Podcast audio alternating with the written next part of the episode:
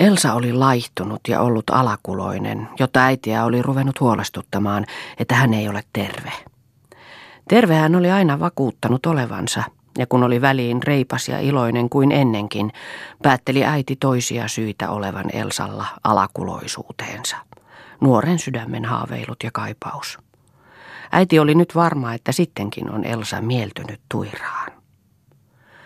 Tuiran mentyä oli Elsa vähitellen muuttunut toisenlaiseksi, oli hän huomannut. Ja kun Tuiralta kirje tuli, niin punastui hän sitä lukiessaan sekä oli arka katseissaan, vaan samalla loisti silmissä riemastus. Hilpeä, iloinen ja vilkas oli hän sitten, ja sitä seurasi luonnollisesti sitä suurempi ikävä ja kaipaus. Senpä vuoksi hän riemastui aina, kun tuli puhe tulevasta kesästä, jolloin Tuira oli luullut palaavansa matkaltaan. Viion leski oli onnellinen näissä mietteissään, joita hän oli kuin salaa itseltään mielessään seikkaillut, vaan Elsan kuihtuessa omistanut ne rohkeasti ja ujostelematta. Ja selvempänä, todellisempana näkyi nyt se onnellisuus, joka tähän asti oli kangastellut hänen hämärän toiveensa takaa, ja jota alussa oli epäillyt. Kiihkeänä odotti hän tulevaa kesää, sitä kiihkeämpänä aina kun Elsa alakuloisena oli ja näytti riutuvalta. Häntä halutti usein ruveta Elsalle puhumaankin Tuirasta, vaan ujostutti ja peloittikin, kun ei mitään varmaa tiennyt. Vaan Elsa virkistyi ennen kesää, jo ennen kinoksien kasvamista ja kun päivä oli vielä yhä pimenemässä. Punaveret poskilla hohti ja hilpeä, iloinen, vilkas ja puhelias oli hän kuin visertävä lintu keväällä. Työ sujui taas, se ei näyttänyt rasittavan ja valmista jälkeä syntyi enemmän kuin ennen. Siunattu asia. Äiti ei ollut ymmärtänyt niin huolehtiakaan kuin nyt olisi nähnyt syytä olevan, jos Elsan terveys olisi näyttänyt murtuvalta. Hän itse oli tullut työhön vähemmän kykeneväksi. Ei jaksanut enää istua kankaan ääressä niin pitkään. Olipa päiviä, että kudotuksi sai tuskin kolmatta osaa tavallisesta määrästä. Mihin olisi jouduttu, jos sen varaan olisi jääty, varsinkin kun työpalkkakin oli jonkun verran pienempi kuin ennen. Varsin laihaa ja ahdasta eläminen olisi ollut, tuskin mahdollistakaan. Heidän toimeentulonsa oli nyt parempi kuin moniin aikoihin. Ei koskaan minkään puutetta. Koti oli somistunut ja sievistynyt. Uutta ilmestyi ehtimiseen. Joko valmistui se Elsan omista käsistä, tai tuli säästöillä, joita hän teki pitkät aikaa edeltäpäin itse kutakin sellaista varten, niin että hänellä oli useampia säästöjä yhdellä kertaa. Oli uusia tuoleja, uusi pöytä koruompeleisella liinalla, kukkaisastioita ja kukkia, joita ei koskaan ennen ollut. Uudet matot oli hän laittanut, osaksi ostanut, osaksi itse kekseliäällä tavalla säkkivaatteesta somistellut. Sängyssä oli aina puhdas valkoinen päällysvaate ja tyynyt kauniisti neulottuine vaaruineen. Ikkunoissa uutimet ja piironki katettu liinalla. Isän valokuva oli saanut uudet, uljaat puitteet. Ja oli muutettu seisomaan piirongin päälle, jossa oli ryhmä kaikenlaisia sieviä esineitä. Elsa oli enemmän järjestyksen ihminen kuin hän, tunnusti itselleen usein Viionleski. Takimaiset kolot hän tarkimmin puhdisti, ja joka paikka piti olla puhdas kuin kiillottamista varten. Senpä vuoksi ei pölyä ollut ja huoneessa tuoksahti aina raitis ilma. Täällä on aina niin juhlallista kuin kirkon alttarilla, sanoi Liisa, Tepon nuori emäntä käydessään. Ja niin keväisen kirkasta. Niin tuntui Viionleskestäkin, ja kun talvella ensimmäiset auringonsäteet vilkasivat huoneeseen, niin näki hän kirkkaan kesäisen paisteen, ja sen kanssa kotoisen riemun tässä pienessä majassa. Heitä oli kolme, ja hän riemuitsi toisten kahden onnea. Sen paiste ja elämän ihastus säteili jo Elsan silmissä. Mutta kun meri oli auennut, kun kesäinen aurinko paistoi kirkkaasti ja lämpöisesti, kun lintujen riemukasta viserrystä oli ilma täynnä ja lehteen puhjenneiden koivujen tuore tuoksu tunki ulkoa huoneeseenkin, istui Elsa taas alakuloisena. alakuloisempana kuin koskaan ennen, kuihtuneena ja riutuneena. Terve ei Elsa sittenkään ollut, päätti Viion leski, ja kauhistuksella ajatteli hän, että Elsa on saanut rintataudin. Sitä osoitti nuo silloin tällöin hehkuvat posket ja tuo omituinen katse, joka väliin oli niin sydäntä särkevän surullinen. Viion leski itki yksinäisyydessään. Elämä tuntui synkälle. Se oli piminnyt juuri, kun odotti sen kirkkaampana koittavan. Siitä huolesta oli päässyt, joka ennen oli niin paljon antanut ajatuksen aihetta, joka oli sydäntä niin usein ahdistanut ja elämän pelolla ja kauhistuksella synkistyttänyt, joka pelko oli ollut turha vaiva. Ja nyt tuli tämä musertava isku, joka oli tyhjäksi tekevä kaikki tämän elämän iloiset toiveet. Kuolemaa, kuolemaa oli vain elämä täynnä. Mitä ilmestyi toiveita elämän suloudesta? Ne olivat vain elämän katkeroittamiseksi, kuoleman kolkostuttamiseksi. Mitään ei ollut odotettavissa enää elämältä. Ei minkäänlaista toivoa. Meren ulappa oli mustennut. Sieltä ei pilkottanut enää valkopurje. Päivä paistoi kuin pilvestä ja koti tuntui tyhjäksi jääneelle majalle, jossa kaikki oli elotonta, harmajaa. Äänettöminä istuivat he illat, ja sunnuntait olivat kuin hautajaispäiviä. Viion leski tunsi, että hänenkin voimansa olivat nyt tuntuvasti huononneet. Mutta mitäpä siitä? Tuntui helpoitukselta kaatua samaan hautaan, sillä mitä hänellä täällä oli sitten enää elämältä odotettavaa? Elämä olisi vielä tyhjempää kuin nyt tyhjyys ympärillään. Se olisi kidutusta. Ei olisi mistään huoltakaan, joka elämään kiinnittäisi. Ei mitään elähyttävää toivoa, joka ylläpitäisi. Kun Tepon Liisa tuli muutaman kerran käymään ja toisen mielestään ilahuttavan uutisen, jonka muutamalta merimiehen vaimolta oli saanut tietää, että usko, jossa Tuira on, tulee elokuussa, niin joutui hän hämilleen, kun tämä ei Viion leskeen vaikuttanut mitään, aivan kuin hän ei olisi sitä kuullutkaan. Rupesi vain kyselemään Liisan tytöstä, miten se jaksaa. Siitä he tavallisesti puhelivatkin, mutta Liisa olisi halunnut nyt puhella uskosta, jonka tulosta oli odottanut tietoa kuin päivän nousua.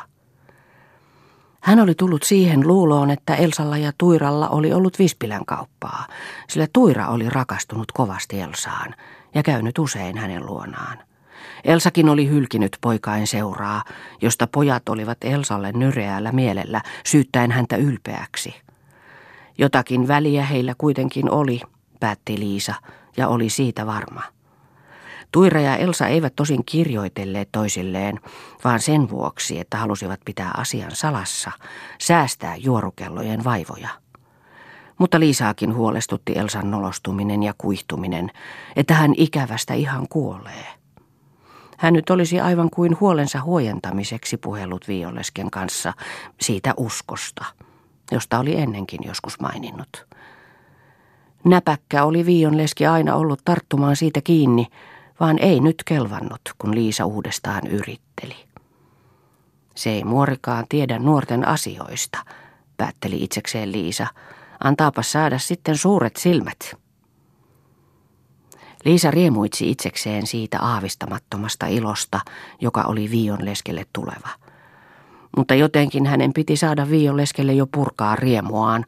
Yhtä ja toista puheltua sanoi Liisa, kuulkaa Viioska, muistatteko minuakin sitten joskus maailmassa? Miten ja milloin? Niin, että Elsan ensimmäisen tytön panette minun kaimakseni. Ja sen sanottuaan Liisa meni. Viion leski ymmärsi hyvin Liisan viittauksen. Lähempääkin oli hän viittaillut. Ja hänen puheittensa suunnasta olisi usein voinut päätellä, että Tuira ja Elsa olisivat jo väleissä. Sitä ei Viion leski kuitenkaan voinut uskoa vielä, vaan sitä surullisempaa oli nyt ajatella sellaisen mahdollisuutta. Hän kuvaili nyt, että Tuira tuli Elsan sairasvuoteen ääreen, ehkä hänen haudalleen, ehkä heidän molempain haudalle.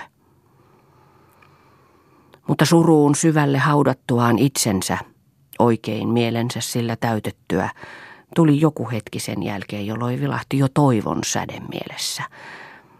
Ja kun hän näki Elsan joskus reippaampana, toimeliaana ja päättävän näköisenä, niin mieli raikastui. Hän huomasi liioitelleensa tunteissaan ja sai siitä syytä epäillä, oliko mitään aihetta surulliseen pelkoon. Elsalla oli hänen luonnettaan siinä, että ikävöipi niin kiinteästi ja koko sydämestään. Sellainenhan hän itsekin oli ollut, ikävöinyt ja itkenyt menehtyäkseen. Ei ole enää kaukana aika, jolloin tuira on täällä ja jolloin näkee varmasti, miten asia päättyy. Suotta oli hän niin antautunut alle mielin ennen aikojaan. Näin oli hän parantuvalla mielialalla kerran, kun Liisa tuli. No, onko sinulla nyt hyviä uutisia, kysyi Viionleski. Liisa heittäysi hänen kaulaansa ja purkautui hillitsemättömään itkuun. Lapsikulta, Liisa kulta, mikä on? Sano, muuten aavistan kauheita. Mikä on sinua kohdannut, onneton? Viionleski teki kysymyksiä jos minne päin, vaan Liisa ei saanut vastatuksi. Joko lapsi tai mies hänen on kuollut, päätti Viionleski ja jäi odottamaan, kunnes Liisa tyyntyy siksi, että voi sanoa asiansa. Ihmiset ovat niin ilkeitä. Viionleskestä tuntui keveälle. Jumalalle kiitos, että aavistukseni ei ollut tosi. Sekö sinulla on vain vaivanasi, ja sen sinä noin pahaksi otat. Liisa yltyi yhä enemmän itkemään. Hän voihki aivan kuin tuskissa. Selitä nyt minulle, mitä se on oikeastaan. Oi, en voi, en, en. Elsaako sitten odotat? Hän näkyykin tulevan juuri. Hänellekö haluat sanoa? Liisa heitti itkunsa. Pyyhki silmiään kulkiessaan huoneessa edestakaisin. Hän ei tiennyt, mitä nyt oli tehtävä. Hän oli tehnyt jo liikaa, säikäyttänyt Viionlesken. Eihän hänen olisi tarvinnut kuin kahden kesken Elsalle sanoa, mitä ihmiset hänestä puhuvat. Että hän juoksee herrain kanssa. Tarvitsiko hänen sanoa Elsallekaan? Vaan häntä oli suututtanut niin kovasti, kun kaikkialla siitä kuuli ja Elsaa haukuttavan jos kuin pahasti. Elsa kun tuli ja tervehti Liisaa, syntyi pitkä äänettömyys, joka oudoksutti heitä jokaista. Elsa katsoi terävästi äitiä, ja kun ei huomannut hänessä mitään entistä oudompaa, katsoi hän tutkivasti Liisaa silmiin. Liisa tarkasti häntä terävällä katseella, jota Elsa arasteli ja punastui vähän väliä. Mutta ylpeänä sanoi hän ja äkäisesti Liisalle, mitä katsot? Kuule, onko... yritti Liisa jotakin kysymään käyden kiihkeän näköiseksi. Kysy mutkalta, kyllä väärä vastaa, tiuskasi Elsa pyörähtäen ylpeänä selin Liisaan. Liisa purskahti itkemään, vaan sitten pyörähti yhtäkkiä Elsan eteen nyrkit puristuksissa ja uhkaavassa asennossa. Sinä olet haltioissasi, sanoi Elsa koettaen nauraa ylenkatseellisesti. Niin olen, ja voiman roska hartioissani kutisee. Liisan ääni jyrisi. Soo, kenen kanssa haluaisit otella? Minunko? Ei, vaan sano sinä se. Nimitä, niin minä leivotan sen katalan. Minä en huoli, vaikka henki menisi, karjui Liisa. Punat kohosivat Elsan kasvoille ja silmät välähtelivät, kun hän tuijotti Liisaan. Sinä itse olet katala. Ja Elsa syyti herjaussanoja Liisalle, joita tämä ei ehtinyt puoliakaan kuulla. Mokoma ruikuttaja, nimitti Elsa Liisaa, kun tämä rupesi itkemään. Itke omia itkujasi, jos itket. Ja hän sätti taas Liisaa kaikenmoisilla nimillä ja asioilla. Hän liikehti hurjasti ja äänensä oli raivokas. Yhtäkkiä purskahti hän nauramaan suuriäänisesti ja paiskausi ovesta ulos, kulkien kiivaasti ikkunan ohi kaupungille päin. Viionleski istui kädet hervottomana sivuilla. Ja silmät tajuttomalla katseella tuijottivat lattiaan. Jumala, Jumala, huusi Liisa tuskallisella äänellä ja heittäysi sänkyä vasten kasvoilleen. Elsa meni silloille. Astui kiivaasti katsomatta muualle kuin eteensä, minkä katsoi. Ei hän nähnyt mitään, ei tiennyt missä kohti milloinkin meni. Silloille tultuaan hidastutti hän kulkuaan ja katseli levottomana ympärilleen. Muuan kärryillä ajaja tuli vastaan, vaan muita ei näkynyt. Hän kulki edelleen toiselle sillalle ja jäi siinä seisomaan kaidepuuta vasten joka jäsen vavisten. Hän ei jaksanut enää kulkea muutamia askeleitakaan keskemmäksi siltaa, missä istumapenkki oli. Siitä penkiltä oli ukurin Anna heittäytynyt koskeen lapsineen. Elsa katseli, miten hän on tehnyt. Hän on noussut penkille, sitten kaidepuulle ja siitä hypännyt alas. Elsa kääntyi paikallaan katsomaan alas koskeen. Oli kauhistuttanut silloin kuulla kerrottavan ukurin Annan teosta. Vaan nyt siinä oli viehätystä. Tunsi aivan kuin ystävyyttä ja kaipausta tuota outoa naista kohtaan, jonka sielu asui tuolla kuohuissa, leikkivissä aalloissa, joten lakkaamaton pauhu oli houkuttelevaa laulua, kiihoittavaa soittoa. Elämää oli tuolla kuohuissa pehmoista, kirkasta, kaunista. Sinne veti kuin väkisten huumaava pauhina ja takapäin työnsi joku musta, jääkylmä. Elsa oikasi he suoraksi kumarruksistaan ja koetteli lähetä penkkiä, vaan vielä hän vapisi, eikä saanut jalkaa jalasta siirtymään. Hän kuuli askeleita ja kun kääntyi taakseen katsomaan, niin näki ohi menevän jonkun herran, joka katsahti häneen. Toisella puolen tulossa oli joku nainen, jonka hän tarkemmin katsottuaan tunsi Mariksi. Aina se Mari oli silloilla, joka ilta hänet näkee täällä. Mitä hän täällä teki? Ehkäpä hän ei tunne, kun ei ole näkevinäänkään häntä. Elsa kuunteli hänen askeleitaan, kun hän lähestyi. Hän tunsi, kun Mari seisahtui hänen viereensä. Elsa! Olipahan se Elsa! Mitä sinä täällä teet? Mutta minkä sinä olet näköinen? Herra Jumala, oletko sinä Elsa? Olen. Mari katseli häntä päästä jalkoihin. Kuule Elsa, istutaanpa tähän penkille. Heidän istuttuaan tuli takaisin se herra, joka äsken oli mennyt Elsan ohi, ja pysähtyi siihen heidän luokseen. Mari sanoi hänelle, tähän ei ole nyt asiaa, minä istun oikean ihmisen kanssa. Ja hän teki herralle poiskäskevän liikkeen. Oliko tuo sinun tuttujasi, kysyi Elsa. Elä sinä nyt kysele, vaan anna minä kyselen, sanoi Mari ja etsi Elsan katsetta.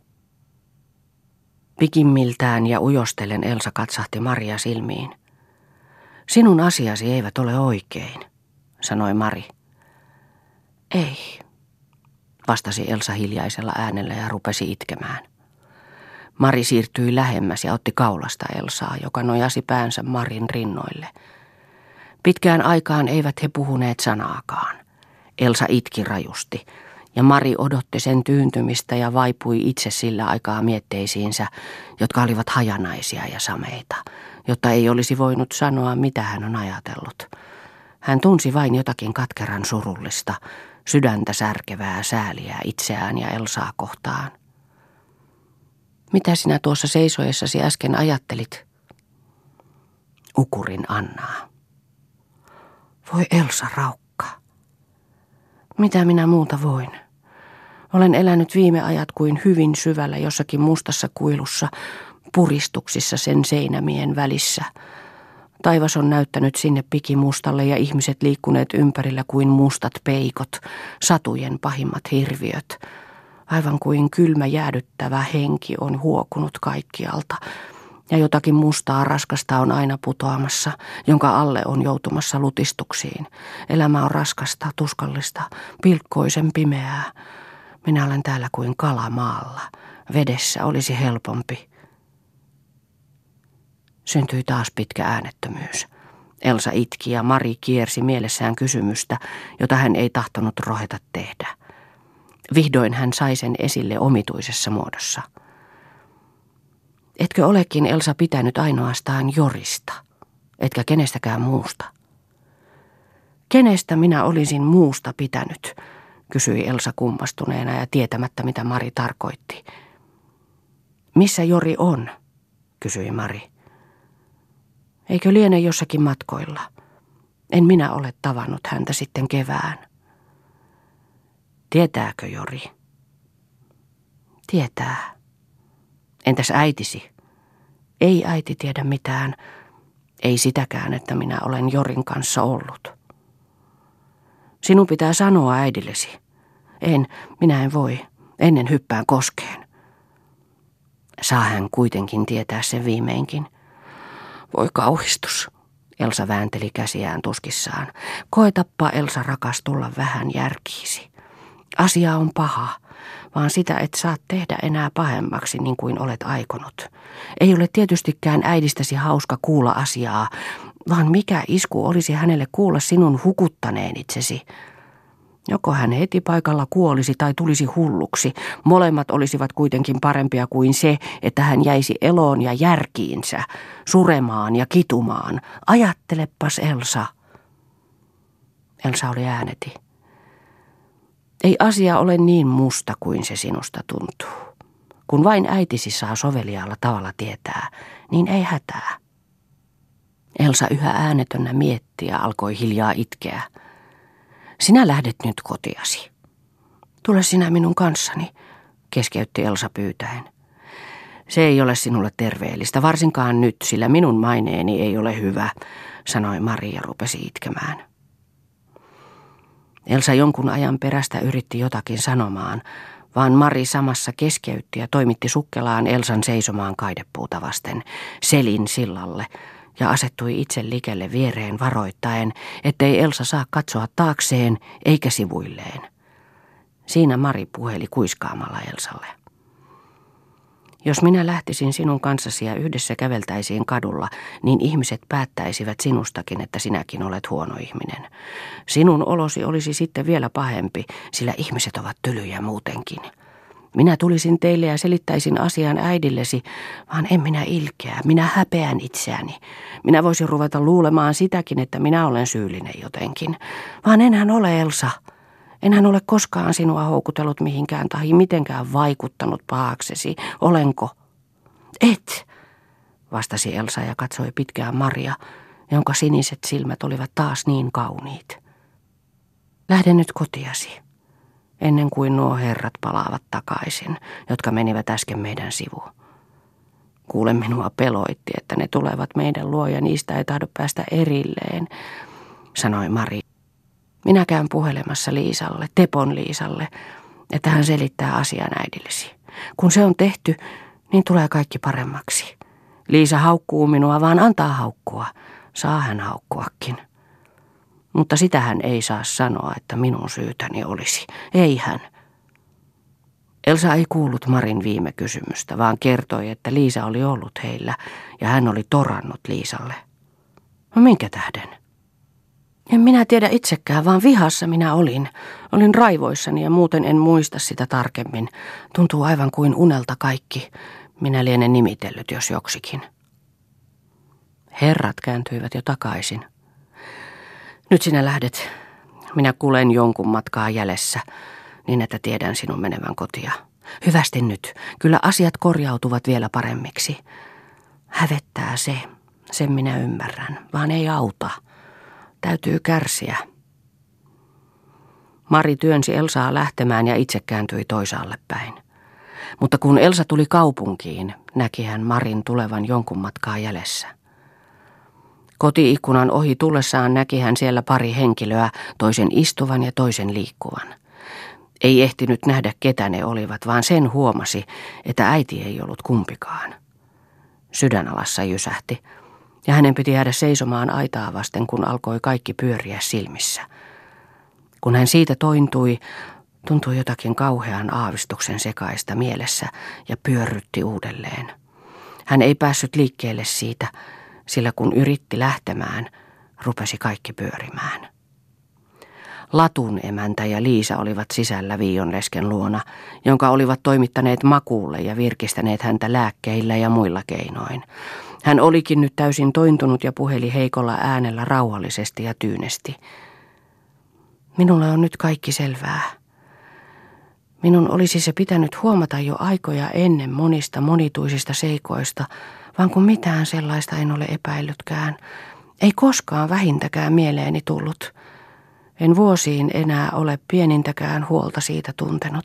Ainoa mitä olen ajatellut on ollut se, että olen turhana pitänyt ne huolet, joita ennen tunsin.